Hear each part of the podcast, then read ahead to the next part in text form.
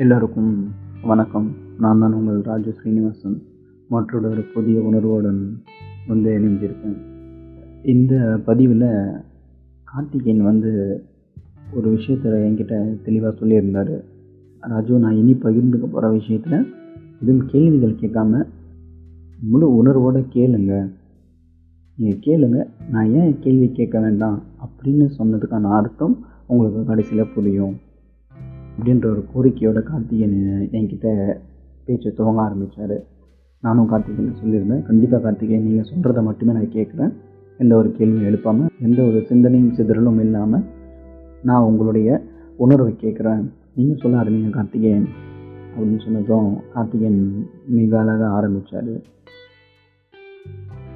இந்த இந்த இந்த நேரத்தில் கார்த்திகேயன் வந்து என்கிட்ட எந்த மாதிரி உணர்வை பகிர்ந்தாரோ கார்த்திகேயனாகவே நான் உங்களுக்கு கார்த்திகேயனோட உணர்வை பகிர போகிறேன் அன்றைக்கி நான் எப்படியோ பல போராட்டங்கள் மனசுக்குள்ள நிறைய கேள்விகள் என்னை வந்து ஒரு தீவிரவாதி மாதிரி விசாரித்தாங்க அந்த விசாரணையெல்லாம் தாண்டி என்னுடைய வீட்டுக்கு வந்ததுக்கப்புறம் ரொம்ப பெரிய மனக்குழப்பம் ஏன் இவங்க என்கிட்ட இந்த மாதிரி நடந்துக்கிட்டாங்க? இதற்காக எந்த மாதிரியான சிந்தனைகளில் அவங்க எல்லாருக்கும் ஓடிச்சு எதுக்கு என்கிட்ட அந்த மாதிரியான தவறான வார்த்தைகள் பயன்படுத்தணும்? பல குழப்பங்கள் ஓடிட்டு இருந்துச்சு. அந்த இரவு நிஜமாக என்னால் தூங்க முடியல. இருந்தும் நான் என்னுடைய காதலியோட சிந்தனையை மட்டுமே தான் நினைக்க ஆரம்பித்தேன் நான் அவங்கள நினைக்காம ஒரு நாளும் கடந்ததில்லை.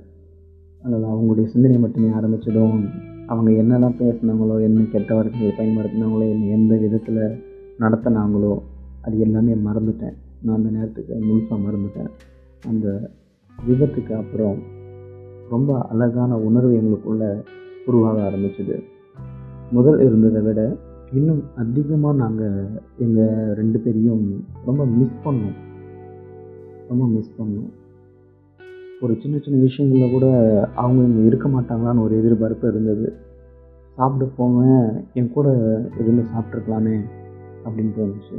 காலேஜுக்கு போவேன் ஒரு முழு நிறைவே இருக்காது. ஏன்னா அவங்க வந்து அடிப்பட்டதால் வரல. காலேஜுக்கு போவேன் ஒரு முழு நிறைவே இருக்காது. அந்த நாளே முடியாத மாதிரி இருக்கும். என் நண்பர்கள் கூட சுத்தமாக நான் நேரம் செலவிடவே இல்லை. கூட உட்காரும் பொழுது பாடம் நடந்துகிட்ருக்க நேரத்தில் கூட எந்த நண்பன் உட்காடுறானோ அவங்க கூட பேசுகிறது உண்டு. அந்த அந்த ப்ரெசன்ட் மூமெண்ட்டில் அவங்க கூட இருக்கிறத தவிர மென்டலி மென்டலி நிச்சயமாக நாங்கள் இல்லை. முழுசாக நான் வந்து பல சிந்தனைகள் என்னுடைய காதலியை பற்றி மட்டுமே அப்படியே ஓடிட்டு இருந்துச்சு. காலேஜ் விட்டு நேராக வீட்டுக்கு வந்ததும் உடனே ஃபோன் எடுத்து அந்த விரல் ஓடுற ஃபாஸ்ட்டு என்னாலே கட்டுப்படுத்த முடியாது. சிந்தனைக்கு இணையாக என்னுடைய விரல்கள் ஃபோனை டைப் அடிக்கும். டக்கு டக்கு டக்கு டக்குன்னு மெசேஜ் ஏன்னா வந்து ஃபோன் பண்ண முடியாது என்னால். அவங்க வீட்டில் வந்து என்ன சூழ்நிலைன்னு தெரியாது. அதனால் நேரடியாக ஃபோன் பண்ணால் அது வந்து அவங்களுக்கு பிரச்சனைன்றதால ஃபோன் நேரடியாக பண்ண மாட்டேன். எப்பயுமே மெசேஜ் தான். மெசேஜ் பண்ணி என்ன நிலவரம் என்ன பண்ணிகிட்ருக்க எப்படி இருக்குன்னு கேட்டு அங்கே இருக்க சூழ்நிலையை தெரிஞ்சுக்கிட்டு அப்போ பேச ஆரம்பிப்பேன். காலேஜ் விட்டு வெளியே வந்ததும் ஆரம்பித்த பேச்சு இரவு ஒன்று ரெண்டு தாண்டிடும். அந்த அளவுக்கு பேசிகிட்டு இருப்போம். ஆனால் என்ன பேசுவோம்னு எங்களுக்கே தெரியாது. ஆனால் பேசிக்கிட்டு இருப்போம். அந்த வாட்ஸ்அப்பில் வந்து அவங்க ஆன்லைனில் இருக்காங்க அப்படின்றத காமிச்சா போதும். அந்த மாதிரி இருந்துச்சு. அவங்க ஆன்லைனில் இருக்காங்க என்கிட்ட பேசுகிறாங்க அவ்வளோதான் போதும். அது என்ன வேணாலும் அனுப்பட்டும். நம்பர் அனுப்பட்டும். ஏதோ ஒரு வார்த்தை அனுப்பட்டும். அது அதை பற்றி சுத்தமாக கவலை இல்லை. சாப்பிட்டியா? ம் சாப்பிட்டேன். மறுபடியும் மதியம் திருப்பி கேட்போம். அந்தமாரி போயிட்டு இருந்துச்சு. ஆனால் எங்களுக்கு ஒரு உணர்வு. நாங்கள் ரெண்டு பேரும் ரொம்ப பக்கத்தில் ரொம்ப நெருங்கி ரொம்ப ஆனால் எங்களுக்கு ஒரு உணர்வு. நாங்கள் ரொம்ப அருகாமையில் இருக்கோம். ரொம்ப பக்கத்தில் இருக்கோம். அப்படின்ற மாதிரியான ஒரு உணர்வு. அந்த உணர்வுக்கு நான் ரொம்ப அடிமையாயிட்டேன். ஏன்னா என்னால் இருக்க முடியல. சுத்தம் அம்மா அப்பா பற்றின சிந்தனைகளே கிடையாது. அம்மா அப்பா பற்றிலாம் யோசிக்கிறதே இல்லை. பேசவே மாட்டோம் அவங்ககிட்ட நான் மட்டும் ஃபோன் எடுத்துக்கிட்டா அவங்க என்ன நினச்சிப்பாங்கன்னா ஓகே இவன் ஏதோ படிக்கிறான் போல். இவன் ஏதோ படிக்கிறான் போல் அப்படின்னு நினச்சிப்பாங்க. ஏன்னா அந்த அந்த அந்த காலகட்டங்களில் பிடிஎஃப் அப்படின்ற ஒரு முறை வந்து ரொம்ப நார்மலாகவே வர ஆரம்பிச்சிடுச்சு. அந்த ஸ்டூடெண்ட்ஸுங்க எல்லோரும் பிடிஎஃப் மெட்டீரியல்ஸ்லாம் எடுத்து படிக்க ஆரம்பிக்கிற ஒரு நிலைமை இருந்தது. அப்போது வந்து அவங்களுக்கு அவங்கள பொறுத்தளவுக்கு அவன் அதை பயன்படுத்தி படிச்சுட்டு தான் இருக்கான் அப்படின்ற மாதிரி ஒரு எண்ணத்தில் தான் இருந்தாங்க. அதனால் எதுவுமே கேட்க மாட்டாங்க.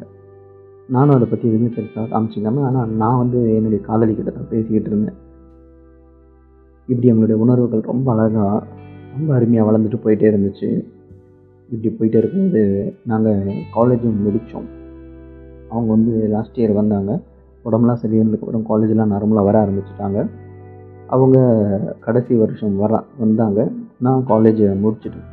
எனக்கு முடித்த உடனே ஒரு நண்பர் மூலயமா தூத்துக்குடியில் மாவுசி போர்ட்டில் ஒரு வேலை கிடச்சிது. மீன் ஏற்றுமதி இறக்குமதி.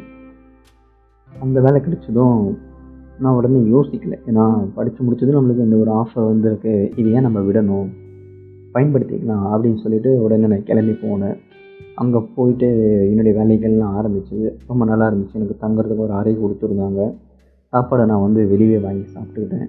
அப்பப்போ சாப்பாடு சகிச்சு போன மாதிரியான ஒரு உணர்வு வந்தால் வீட்டிலே சமைச்சு செ நானே செஞ்சு சாப்பிட்டுப்பேன். ரொம்ப ஜாலியாக போயிட்டு இருந்துச்சு அந்த வாழ்க்கை. அங்கே இருந்துமே நான் என்ன பண்ணேன்னா என் காதலியுடன் பேசுறது மட்டுமே தான் முழு நேர வேலையை எடுத்துகிட்டு இருந்தேன். அவங்க வந்து காலேஜ் காலையில் கிளம்பி போயிட்டாங்கன்னா அதோட ஈவினிங்கில் ரிட்டர்ன் வருவாங்க. அதுக்கப்புறம் நாங்கள் சுத்தமாக பேசிக்க மாட்டோம். அதுக்கு நடுவில் வந்து சுத்தமாக பேசிக்க மாட்டோம். ஏன்னா அவங்க காலேஜில் இருப்பாங்கன்னு தெரியும். காலேஜில் ஃபோன் அலோடு கிடையாது. அதனால் எனக்கு அது தெளிவாக தெரிஞ்சதில் நான் காலேஜ் நேரத்தில் கால் பண்ண மாட்டேன்.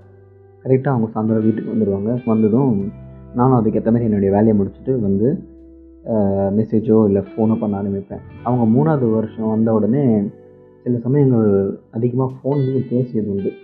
ஏன்னா அப்போ வந்து அவங்களுக்கு கொஞ்சம் சில ஃப்ரீடம் கிடச்சிச்சின்னு சொல்லலாம். மூணாவது வருஷம் படிக்கிறாங்க ப்ரெஷர் கொஞ்சம் அதிகமாக இருக்கும் அப்படின்ற ஒரு ஏதோ ஒரு எண்ணத்தில் அவங்க வந்து கொஞ்சம் தனிமை கொடுத்துருக்காங்க போல். அதனால் வந்து அவங்க என்கிட்ட ஃபோனுமே பேச ஆரம்பித்தாங்க நானுமே சந்தோஷமாக பேசிகிட்டு இருந்தேன். என்னுடைய வேலை நாட்கள் ரொம்ப சந்தோஷமாகவே போயிட்டு இருந்துச்சு அந்த நேரத்தில் சுத்தமாக என்னுடைய வீட்டை பற்றினா சிந்தனையே கிடையாது. சுத்தமாக கிடையாது. காதல் வேலை சாப்பாடு இது மூணு மட்டும்தான் ரொட்டீனாக போயிட்டு இருந்துச்சு இது மட்டும்தான் சுழற்சியாக வாழ்க்கையோட சுழற்சின்ற மாதிரி போயிட்டு இருந்துச்சு. அந்த வேலை வந்து ரொம்ப சுலபமான ஒரு வேலை தான் எத்தனை கிலோ மீன் வந்து நாங்கள் ஏற்றுமதி பண்ணுறோம் கப்பலில்? எவ்வளோ விலைக்கு அதை நாங்கள் இன்றைக்கி எடுத்தோம்? எவ்வளோ விலைக்கு அதை கொடுத்து வாங்கியிருக்காங்க? அப்படின்ற சில கணக்கு வழக்குகளை மட்டும்தான் பார்க்குறது என்னுடைய வேலையாக இருந்துச்சு. அதிகபட்சமான வேலை பலு என் மேலே இருக்காது. அதாவது அந்த ஒர்க் ப்ரெஷர்ன்றது என் மேலே சுத்தமாக இருக்காது அவ்வளோ. இன்னும் நிறைய ஃப்ரீ டைம்லாம் என்கிட்ட இருந்துச்சு. ஸோ என்ஜாய் தான் பண்ணி ரொம்ப என்ஜாய் பண்ணி பண்ணிட்டு இருந்தேன். அப்போ என்னாச்சுன்னா சேலரி வந்து நான் சேர்ந்த உடனே எனக்கு தெரியாது. அவங்க என்ன சம்பளத்தில் பேசுனாங்க. ஏன்னா வந்து ரொம்ப நார்மலான ஒரு சின்ன பையனாக தான் இருந்தேன். காலேஜ் முடித்த உடனே ஒரு ரொம்ப ஒரு டீனேஜ் டீனேஜ் ரேஞ்சில் தான் இருந்தேன். காலேஜ் முடித்த உடனே ஆப்வியஸ்லி காலேஜ் முடிக்கிற பசங்க எல்லாருமே ஒரு டீனேஜ் குரூப்பாக தான் இருப்பாங்க. ஸோ அந்த நேரத்தில் வந்து பார்த்திங்கன்னா அவ்வளோ பெரிய ப்ராடான நாலேஜ்லாம் எதுவுமே இல்லை. வேலைக்கு கூப்பிட்டாங்க சரி போகலாம் அப்படின்னு சொல்லிட்டு போயாச்சு. அங்கே போனதுக்கப்புறம் ஒரு மாதம் நல்ல வேலை போயிட்டு இருந்துச்சு. ஒரு மாதம் வேலை முடிச்சதுக்கப்புறம் எனக்கு வந்து சம்பள நாள் வருது. முதல் அந்த மாதம் பிறக்கும் பொழுது அவங்க வந்து நியூ மந்த் ஸ்டார்ட் ஆகும்போது என்னை வந்து எம்டி வந்து கூப்பிட்றாங்க. எம்டி வந்து ஒரு நல்ல கேரக்டர் அண்ணன் தான் அவரை நான் கூப்பிட்டுட்டு இருந்தேன். ஏன்னா அவர் வந்து யங் ஒரு டுவெண்ட்டி ஃபைவ் ப்ளஸ் இருப்பார். ஸோ ஒரு அண்ணன்லாம் கூப்பிட்டு பேசிகிட்டு இருப்பேன் அவர் வந்து வாப்பா அந்த மாரி வந்து உனக்கு வந்து சேலரி கொடுக்கணும். நீ நேராக வந்து என்னை ஆஃபீஸில் வந்து பாரு அப்படின்னு சொல்லிட்டு எனக்கு மார்னிங்கே ஃபோன் பண்ணிட்டாரு. அன்றைக்கி வந்து பார்த்திங்கன்னா லீவாக இருந்துச்சு நினைக்கிறேன். ஸோ அன்றைக்கி எங்களுக்கு எதுவும் ஒர்க் இல்லை அப்படின்றதால அவர் வந்து ஃபோன் பண்ணி கூப்பிட்றதா இருந்தது. அவர் வந்து ஃபோன் பண்ணி கூப்பிட்டதும் நானும் கிளம்பி போயிட்டேன். கிளம்பி போயிட்டு சேலரி வாங்க போய் நின்றுட்டு இருந்தேன். அப்போ வந்து ஒரு அது வந்து ஒரு என்வெல்ப் என்வெல்ப் வந்து பார்த்திங்கன்னா பணம் வைக்கிறதுக்கு நல்ல வசதியாக இருக்கும் அந்த கவர் அந்த என்வெலப் வந்து கொஞ்சம் தடியாக இருக்குது அந்த என்வெலப் எடுத்து டேபிளில் வச்சுருக்காங்க. நான் போய் நின்னேன். இந்தமாரி ஆ அண்ணா சொல்லுங்கண்ணா இந்தமாரி வந்து சேலரிக்காக கூப்பிட்டுருந்தீங்க. என்ன விஷயம்? அப்படின்னு கேட்டிருந்தேன். உடனே அவர் என்ன பண்ணது அந்த அந்த என்வெலப் எடுத்துக்கப்பா அதான் சேலரி அப்படின்னு சொன்னாங்க. ஸோ அதை எடுத்துக்கிட்டு நான் என்ன பண்ணேன்? ஆனால் நான் எண்ணிக்கலாமா? அப்படின்னு கேட்டேன். ஸோ உட்காந்து அந்த அமௌண்ட்டை எண்ண ஆரம்பித்தேன் அந்த என்வலப்பில் வந்து பார்த்திங்கன்னா சரியாக இருபதாயிரரூபா இருந்துச்சு. இருபதாயிரரூபாப்பா எனக்கு வந்து ரொம்ப ஷாக் ஆகிடுச்சு என்னடா நம்ம வந்து புதுசாக தானே சேர்ந்தோம் இருபதாயிரரூபா சம்பளம் கொடுத்துருக்காங்களே அப்படின்னு நான் ரொம்ப அதிர்ச்சி அடைஞ்சேன். அப்புறம் அவர்கிட்ட கேட்டேன் நான் அந்தமாரி மாதிரி இருபதாயிரரூபா இருக்குது நான் சேலரியா? ஆமாம்ப்பா சேலரி இருபதாயிரரூபா தான் அப்படின்னு சொல்லியிருந்தாங்க. அப்புறமேட்டுக்கு ரொம்ப ஷாக்காகவும் இருந்தது ரொம்ப சந்தோஷமாகவும் இருந்தது. ரொம்ப நன்றிண்ணே அப்படின்னு சொல்லிட்டு அங்கேருந்து நான் கிளம்பிட்டேன். எனக்கு தேவையான சில பொருட்களை வாங்கிட்டு அப்போ கூட நான் எங்கள் அம்மா அப்பா கிட்ட கூட நான் அதை சொல்லலை. முதல் ஃபோன் என்னுடைய காதலிக்கு தான். நான் கால் பண்ணேன். ஆனால் அவங்களுக்கு வந்து அந்த நேரத்தில் ஃபோன் போகலை. அப்போ என்ன பண்ணேன்? உடனே ஃபோன் எடுத்து மெசேஜ் மெசேஜ் டெக்ஸ்ட் பண்ண ஆரம்பிச்சிட்டேன். இந்தமாரி வந்து எனக்கு சேலரி கிடச்சிச்சு. இருபதாயிரரூபா கொடுத்தாங்க. நான் ரொம்ப ஷாக் ஆகிட்டேன் அப்படின்றதும் அந்த மெசேஜ் மட்டும் ட்ராப் பண்ணிவிட்டு அங்கேருந்து உடனே ரிப்ளை வரல. நான் ஜஸ்ட் அவங்களோட மெசேஜ்க்காக வெயிட் பண்ணிட்டு இருந்தேன். அது அது வரைக்கும் நான் அந்த விஷயத்தை யாருக்கும் சொல்ல விருப்பப்படலை. ஏன்னா அவங்க தான் முதல் ப்ரியாரிட்டி முக்கியத்துவம் அவங்களுக்கு தான் அப்படின்னு இருந்துச்சு. ஸோ அந்தளவுக்கு சின்சியராக இருந்தது என்னுடைய காதல். ஆனால் எந்த விஷயத்தில் சின்சியராக இருக்கணும் அப்படின்றது தெரியாமல் போச்சு எனக்கு. அதையும் நான் உணர்ந்தேன். மெசேஜ்க்காக வெயிட் பண்ணிகிட்டு இருந்தேன். கொஞ்ச நேரம் ஃபோனை யூஸ் பண்ணிவிட்டு அப்புறம் சாப்பிட்டேன். சாப்பிட்ட உடனே ஒரு மெசேஜ் வருது. சாப்பிட்டுட்டு இருக்கும்போது வந்துச்சு. கங்க்ராச்சுலேஷன்ஸ் அப்படின்னு சொல்லிட்டு வாழ்த்துக்கள். எனக்கு அப்படியே ஒரு முகத்தில் ஒரு சின்ன சிரிப்பு. ஓகே அவங்க அந்த மெசேஜை பார்த்துட்டாங்க. பரவாயில்ல ரிப்ளைவும் வந்துடுச்சு அப்படின்னு சொல்லிட்டு சந்தோஷமாக பேச ஆரம்பித்தேன் அதுவும் ஒரு சாயங்காலம் தான். ஈவினிங் ஆரம்பித்த அந்த பேச்சு இரவு ஒன்று ரெண்டையும் தாண்டுது. அவ்வளோ நேரம் அவ்வளோ நேரம் பேசிகிட்டே இருந்தேன். இதுக்கு நடுவில் வீட்டில் இருந்த அந்த ஃபோனெல்லாம் நான் கட்டும் பண்ணி விட்டுட்டேன். ஏன்னா அந்த அந்த அந்த கண்டினியூட்டி அந்த தொடர்பை வந்து விடவே கூடாது. உடனே அப்படியே அப்படியே பேசிக்கிட்டே இருக்கணும் அப்படின்றதால ஃபோன் எல்லாமே நான் கட் பண்ணி விட்டேன். அந்தளவுக்கு என்னுடைய காதல் வந்து ஆழமாக போயிட்டு இருந்துச்சு. இப்படி போயிட்டு இருக்கும் பொழுது அன்னைக்கு இரவே அந்த முதல் மாத சம்பளம் வாங்கின இரவே நான் ஒரு விஷயம் முடிவு பண்ணேன் இவங்களை நம்ம கல்யாணம் பண்ணிடலாம். அந்த ஒரு டிகிரி வந்துச்சு. மூ நான்கு மாதங்கள் கடந்துச்சு. நான்கு மாதங்கள் கடந்த உடனே நான் வேலையையும் ரொம்ப நல்லா செஞ்சுட்டு இருந்தேன். நல்ல சம்பளமும் சம்பாதிச்சுட்டு இருந்தேன். இதுக்கு நடுவில் வந்து இதுக்கு நடுவில் வந்து இடையில் வந்து வீட்டுக்கும் பணம் அனுப்ப ஆரம்பித்தேன் இப்படி போயிட்டே இருக்கும்போது ஒரு நாள் என்னுடைய சிந்தனை வந்து ரொம்ப மாறுபட்டுச்சு. ஒரு ஃபோன் வருது. காதலிக்கிட்ட இருந்து ஃபோன் வருது. நான் அது வந்து கொஞ்சம் தயக்கத்தோடு இருக்கிறேன். ஏன்னா அந்த நேரத்தில் அந்த ஃபோன் வராது. அந்த நேரம் எனக்கு தெரியும் இல்லையா மனசுலேயே வந்து லைட்டாக ஒரு வித்தியாசமான ஒரு வைப்பு வித்தியாசமான ஒரு உணர்வு தோணுது. ஏதோ தவறாக இருக்குது நான் உடனே அந்த ஃபோனை எடுத்தேன். சொல்லுங்கள் என்னாச்சு அப்படின்னு உங்ககிட்ட கேட்டேன். அவங்க வந்து எடுத்ததுமே என்னை வந்து மாப்பிள்ளை பார்க்க வந்திருக்காங்க. இன்றைக்கி ஈவினிங் அவங்க வராங்க அப்படின்னு சொன்னதும் எனக்கு வந்து நான் வந்து ஃப்ரீஸ் ஆகிட்டேன் என்ன பண்ணுறதுன்னு எனக்கு புரியல. இதுதான் முதல் முறை இப்படி ஒரு பிரச்சனையோட அவங்ககிட்ட வந்து ஃபோன் வந்திருக்கு. நான் இந்த இந்த பிரச்சனையை நான் முதல் முறை இப்போ தான் ஃபேஸ் பண்ணுறேன் அந்த பிரச்சனைக்கு எப்படி ரியாக்ட் பண்ணுறதுன்னு தெரியல. ஸோ அப்படியே நான் தகைச்சு போய் நின்றுட்டேன் தொடர்ந்து இது போல் கார்த்திகேயன் தன்னுடைய உணர்வை பகிர்ந்துக்கிட்டே இருந்தார். தொடர்ந்து இணைந்திருங்க நம்மளுடைய போட்காஸ்ட்டில் என்றும் உங்கள் அன்புடன் ராஜு ஸ்ரீனிவாசன்.